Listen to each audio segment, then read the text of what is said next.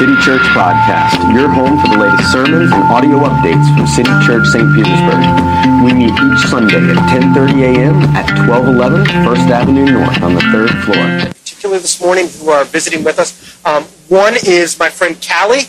Um, Callie is a representative of Covenant College, our denomination's college. She happens to be in town. I know most of the parents here have uh, a little bit younger kids, but if you want to talk to anybody about Covenant College, where even some of our folks here in the church graduated from, uh, Callie is is here, and she can write off more of her trip maybe if she uh, talks to you. I don't know. Um, but the other person I want to introduce is Chloe. Um, Chloe is here. She is about to be a missionary uh, to the University of South Florida to do campus ministry there. Um, she's raising support and starting, uh, helping to start a new ministry there. So if you're interested in hearing about what God may be doing there at USF, um, go ahead and talk to Chloe as well. Um, but I want to talk about something that I like to talk about this morning, and that is uh, the arguably greatest sitcom of all time, Parks and Recreation. If you know me uh, very well, you know that I love Parks and Rec, that it's one of my favorite things, and that I've watched it more times than I probably should have at this point. But I want to compare and look at two of the characters in Parks and Rec. One of them is Leslie Knope. If you haven't seen the show, Leslie Knope is probably the main character of the show. Uh, she is a bureaucrat in small town Indiana, and she is absolutely unbearably optimistic. Nothing in the world can bring her down. Whenever she faces an obstacle, she faces it with cheerfulness and waffles. She is one of those people that is just so excited about life. Even if you've never seen the show, you know those people.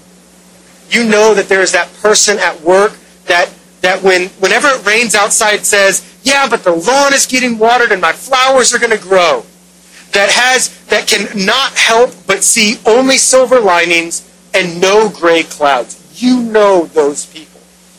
Well, the show has kind of a foil to Leslie Knope, a sort of opposite, and that is April Ludgate. If April, uh, if Leslie is unbearably optimistic, April is unbearably dark and despairing. If Leslie only sees silver linings and no gray clouds, April only sees gray clouds and no silver linings. She is morose. And what's interesting as we look at these two characters, as we look at Leslie Knope and April Ludgate, I bring them up because I think there's something really helpful and instructive in looking at them. Because when we go through struggles, when we go through trials and suffering in our life, most of us look like April or Leslie. You see, our culture doesn't quite know how to deal with suffering and struggles. And so it sort of defaults to these far end positions. It either defaults to the sort of Leslie Knope indomitable happiness or the sort of deep seated darkness of April. And that's the same thing that's true of you and I. Think about when hard things happen in your life. How does that affect you? Do you have a I can do anything type of attitude like Leslie Knope? We know these people. Nothing is bad, right? You just got punched in the face. Yeah, but it saved me a plastic surgery bill. Now my nose is broken and it looks better, right? No. They approach everything, we approach everything with this cheery, we can do it, nothing is wrong attitude. Or maybe you sort of are on the backside of that. I can do it because I am going to absolutely prove everyone wrong. There's sort of this angry edge to us. As we say, I can do it because nobody can tell me I can't. I can do it because nobody's going to stand in my way. I can do it because I can find the wherewithal in myself. When struggles come along, we're going to pull ourselves up by our bootstraps and either put on our happy face or put on our determined face and go and do it. The other side to that is those of us, when hard things happen, that kind of say, I can't do it. That fall into despair when suffering comes along, we feel like we're in a pit and that we're alone. We feel like there's nothing we can do. We get angry. We begin to accuse others and God of unfairness. And so as we look at the way that we handle suffering, the way that we handle adversity, the way that we handle any sort of struggle in our life, most of the time we default to one of these two ways. What I want to suggest to you this morning is that there's something else. There's another way through suffering. There's another way through adversity and struggles that isn't unbearable optimism or morose darkness. And that's a way that the Bible calls lament. You see, lament is something that we as a culture and even we as a church have often left behind. We as a church and as a culture approach things in the exact same way as the world around us. Either with that sort of unbearable optimism, everything is okay, let me just put on some happy Jesus music and go get them, or everything is bad and we sort of go Charlie Brown, you know, nobody likes me, everything is awful, and we sort of because the church has lost the category of lament. And yet, as we look through the pages of the Bible, lament has always been something that is absolutely integral to the life of God's people. So I think it would help if we stop for just a second here and ask the question, what is lament? Lament is, is a faith-filled expression of our struggles and suffering that we present to God. It's faith-filled. It's not apart from God. It's not distant from God. It is faith-filled, and yet it is bruisingly honest about what's going on in our life. You see, when we struggle, we oftentimes either shy away from God or try to pretend like the bad things don't happen or don't matter. And what lament teaches us is no, we can have a faith-filled response that is honest in expressing our struggles to God. Now let's think about what we talked about for those of you who were here last week. Last week we told the story and read the story in the Bible where David was in the cave near Engedi. And when David was in that cave, just so happened that Saul came along. And David had the chance to kill Saul. He had the chance while Saul was taking care of business in the cave, he had a chance to kill him, but he didn't. Which begs the question how was David feeling in that moment? When David didn't take that shot, when David didn't take that opportunity, how was David feeling? Well, fortunate for us, David wrote down how he was feeling in that moment, in the aftermath of that moment. So what I want to do is I want to read that song, that psalm that David wrote in that moment. So we can begin to see how did David deal with this adversity, suffering, and struggle in his life. So if you would, stand with me. We're going to read Psalm 142 together.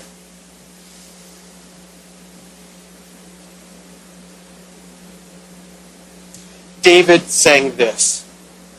With my voice I cry out to the Lord. With my voice I plead for mercy to the Lord. I pour out my complaint before him. I tell him, I tell my trouble before him. When my spirit faints within me, you know my way. In the path where I walk, they have hidden a trap for me.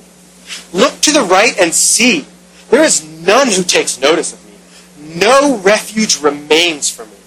No one cares for my soul. I cry to you, O Lord. I say, You are my refuge, my portion in the land of the living. Attend to my cry, for I am brought very low. Deliver me from my persecutors, for they are too strong for me.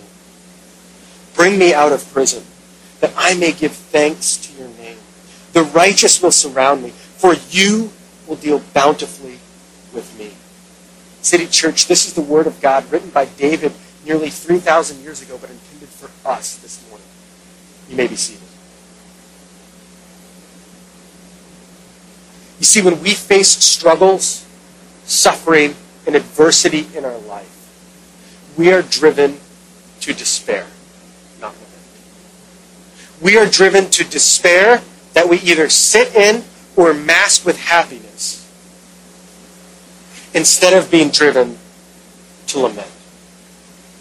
But David is showing us something different. But before we get to what David said, I want to think through with you the ways that we respond poorly, the ways that we respond when suffering and adversity comes in our life. I think the first thing that's significant for us to think about when we think about suffering, adversity, and struggles in our life is where that comes from. Because our culture, again, veers off in one of two directions. Either this is all your fault, or none of this is your fault. Our culture says either you are absolutely a product of your own choices. You want to know why you're having problems? It's because of your own choices. Stop making those choices and everything will be fixed. But what's the problem that most of us know? Sometimes suffering comes from outside of us. Sometimes suffering is not at all the result of our choices. Sometimes adversity is not at all the result of things that we've done. We really can be sinned against by others, and it really does affect us. But what's the other side of that coin? Sometimes your suffering is the result of bad decisions. Our decisions have consequences. The things that we do matter. And when we do things that have bad consequences in our life, when we actively choose to do things that are hurtful to our bodies and more importantly to our souls, we can't turn around and say, well, why is this happening to me? It's like the person who, who drives their car off a cliff and says, why am I hurting? What did I ever do to deserve this? Well, namely, drive your car off a cliff. There are so many times in our life where we make a series of bad decisions and then turn around and look around and go, well, whose fault is this?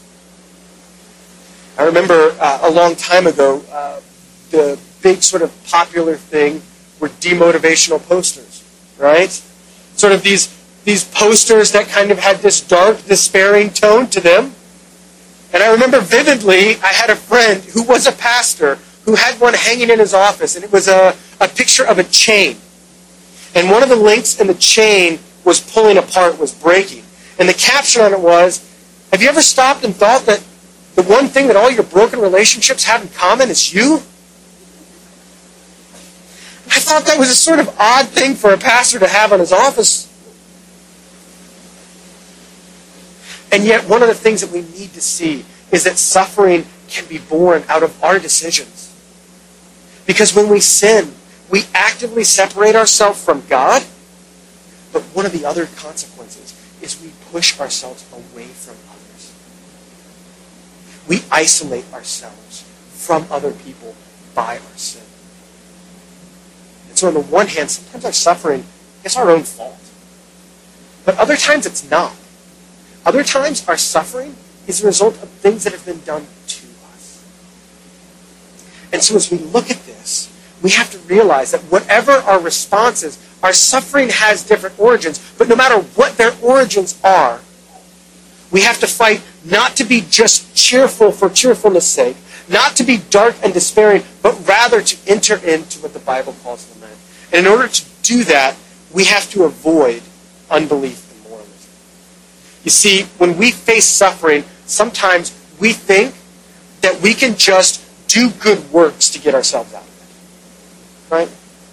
When bad things are happening in your life, how many times are you tempted to think, ah, yes, bad things are happening in my life, but if I just start doing all the right Bible things, all of my problems will go away. If I start just, if, if I would just read my Bible and pray every morning, all of the problems in my life would be fixed. And the Bible says no. No, that's not true. That's not how God works. You think about what Jesus said in the Sermon on the Mount. He said, Blessed are those who mourn. So there's a way in which our suffering is, in and of itself, a blessing from God. Or maybe think about it another way. Look at David. David, in our story, had done all the things right. He had the chance to kill Saul. He had the chance to take what wasn't his at the moment. He had the chance to sin against Saul, to kill him, and he doesn't. He does the right thing, and yet, how does David feel? Isolated, alone, suffering, and struggling. You see, we can't work our way out of suffering because that's not how God works. But we also can't turn and walk away. You see, some of us, while we're tempted to try to work our way out of our suffering, others of us walk away in unbelief. This is especially my temptation. Whenever hard things happen to me, my first question is, where are you at on this one, God? God, I thought you were supposed to be good. Where are you at? I think we can all imagine David saying this in the scenario. He did the right thing. He didn't kill Saul. Every, everything should have, like, like maybe lightning would have killed Saul, and then everybody would have said, David, the guy that does the right thing. Now he's king. Everything is fine. But it doesn't. Not everything falls into place the way we want it. When we do the right thing, it doesn't automatically guarantee that God fixes all of our problems. Suffering sometimes lasts a long. Struggling stays with us longer than we want. Adversity is more common than we want it to be. So how do we handle it? Let's look at the way that David lamented. The way that David addressed this problem in his heart. One of the first things we see is that he addresses this prayer of his, this song, to God, not God. He addresses his lament, his complaint, his frustration to God, not at God.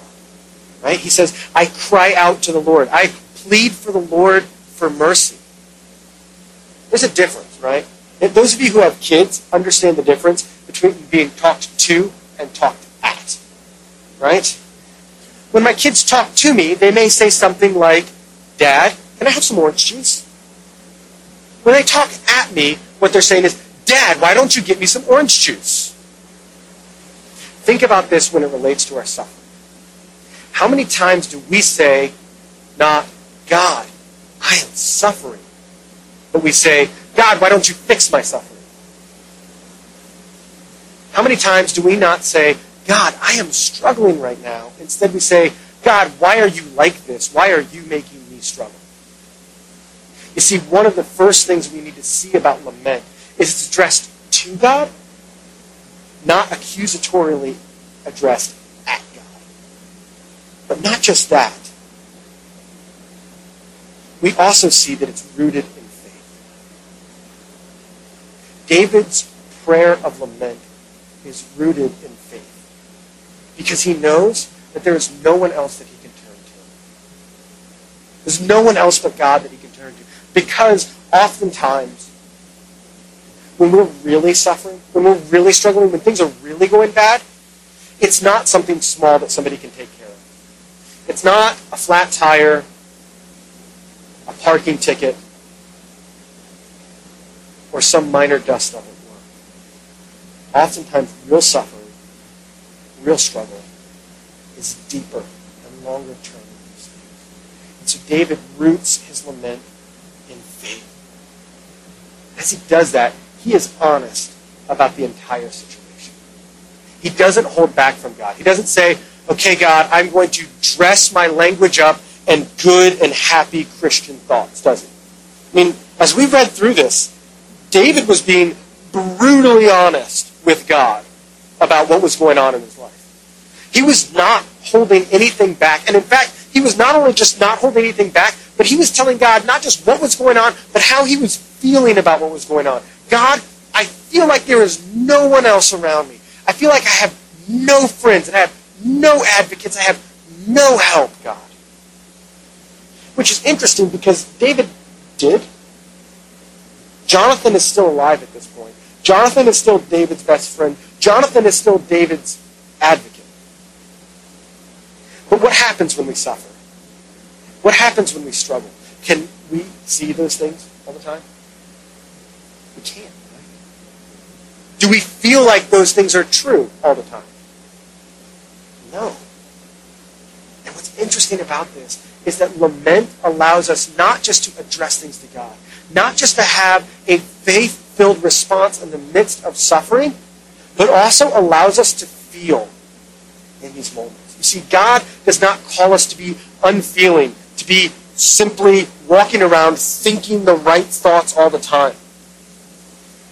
God understands that when we're in the midst of struggle, adversity, and suffering, that what we feel does not always line up with the truth. And He hears that in our lament.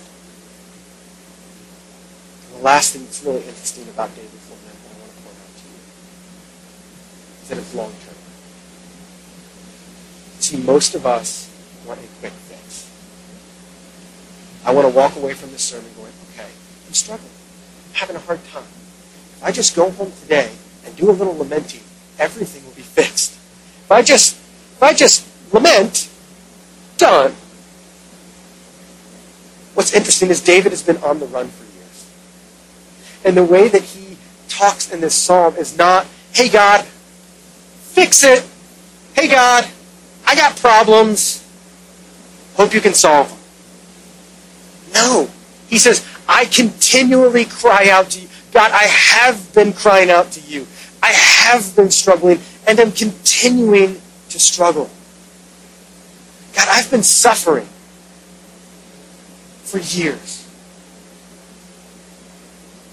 God, I don't want to be the way that I am, and yet here I am years committing the same sins, struggling with the same things, suffering from the same sort of afflictions. God, I want to change. And one of the things we see is that lament gives us permission to see that God is working in long-term ways, not just short-term fixes. So this is how David prays in the midst of his suffering and his struggle, which brings the question to you and I, how do you pray in the midst of your struggle and suffering? When adversity strikes you, what do your prayers look like? I know my prayers are often rooted in accusation of God. My prayers often are not filled with faith. They hold back parts of the situation. I don't mention to God where my sin has created a lot of my problems. And they're short term and quick. You see, oftentimes that's the way my prayers look. They look like the opposite of lament. Did you hear the opposite of lament? Lament is not filled with faith, it's filled with accusation. Lament wants a quick fix. And lament is not honest about the parts that I have played in my struggles. But David doesn't do that. He honestly laments. And as he does, he begins to show glimmers of hope. The first thing we see as David begins to hope is David saying that he's not enough. Now, this is something that's hard for us to admit. David says, My enemies, the struggles, the things that are causing me problems are too strong for me. I am not enough. I need you, God, to fix this. And that's hard because I want to be able to fix my problems. I want to be enough. I want to be able to take life by the bootstraps and do it. But what did David say? No, I need you, God. You are the one who is enough for me because my enemies are too strong. He humbles himself in this process. And he says something really interesting. He says that I cry to you, O Lord, you are my portion in the land of the living. Now this we hear with our 21st century ears and sort of shrug and go, neat. God is his piece of something in the land of the living. But what David's doing is actually referencing a bigger picture in the Old Testament. You see, when the people of Israel came into the promised land, the tribes were all given a different part of the promised land to live in. And so they sort of divided up. Everybody who was from the tribe of Dan got in between this river and that river. Everybody in the tribe of Gad got between this mountain and that mountain. Everybody in Judah got between this lake and that lake. They were all given a portion of the land, except for one tribe. There was one tribe that was not given a portion of land, and that was the priest. the Levites, the people who were to serve God in the temple. God said, No, you don't get your own section of land. Because, priest, I will be your portion. I will be your inheritance. I will be the thing that you continue to pass on to your children. I will be your place of home and refuge. You see, what lament should ultimately point us to is this idea that what we really need in the midst of struggle, in the midst of suffering, in the midst of adversity, is the same thing that the priests got. They got the presence of God, and they got. This isn't something that's far off. David doesn't uh, say that, oh God, you will be my portion and you will fix all this later. He says, what God is offering him is something that he can experience and have here and now. And the reason he can do that is because there was another priest who came much later than David, who was David's great, great, great grandson. And this priest, Jesus, was cut off from the land of the living. His portion was taken away from him so that you and I might be able to stand clean in the presence of God. So that you and I might be able to experience God as our portion. You see, we don't deserve that. What we deserve is to be separated from the people of God. But because of what Jesus has done for us, we get the full presence of God, even in the midst of our suffering. And so our hope is not in God fixing things. Our hope is not in God making everything hard in our life go away. Our hope is in the very presence of God. Our hope is in His love, which He freely gave to us through Jesus. It's interesting as you look at Parks and Rec over the long haul. Little transition there. Follow me on it. As you look at the arc of the series, what happens to Leslie and April. In the series, Leslie continually faces adversity. Kind of one bad thing happens after another to her. The, the way that the sort of episodes and arcs work themselves out is her optimism is continually challenged.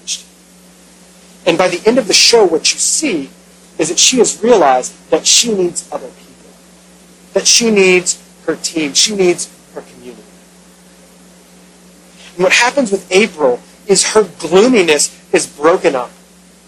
Her despair is subverted by maybe a more optimistic character than, than Leslie, the one that becomes April's husband, Andy. And Andy's love changes April from being gloomy and despairing to being grudgingly happy and smiling.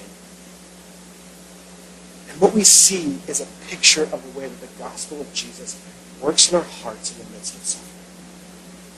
When we begin to turn and not just look down at our suffering, but take our suffering, our trials, our adversity honestly to God Begin to look up to Him and be honest about the way that we have been a part of this and the way that others have been a part of this. Be honest about the way that we feel in the midst of our suffering. When we begin to look upward with that, we can begin to trust that God is our portion.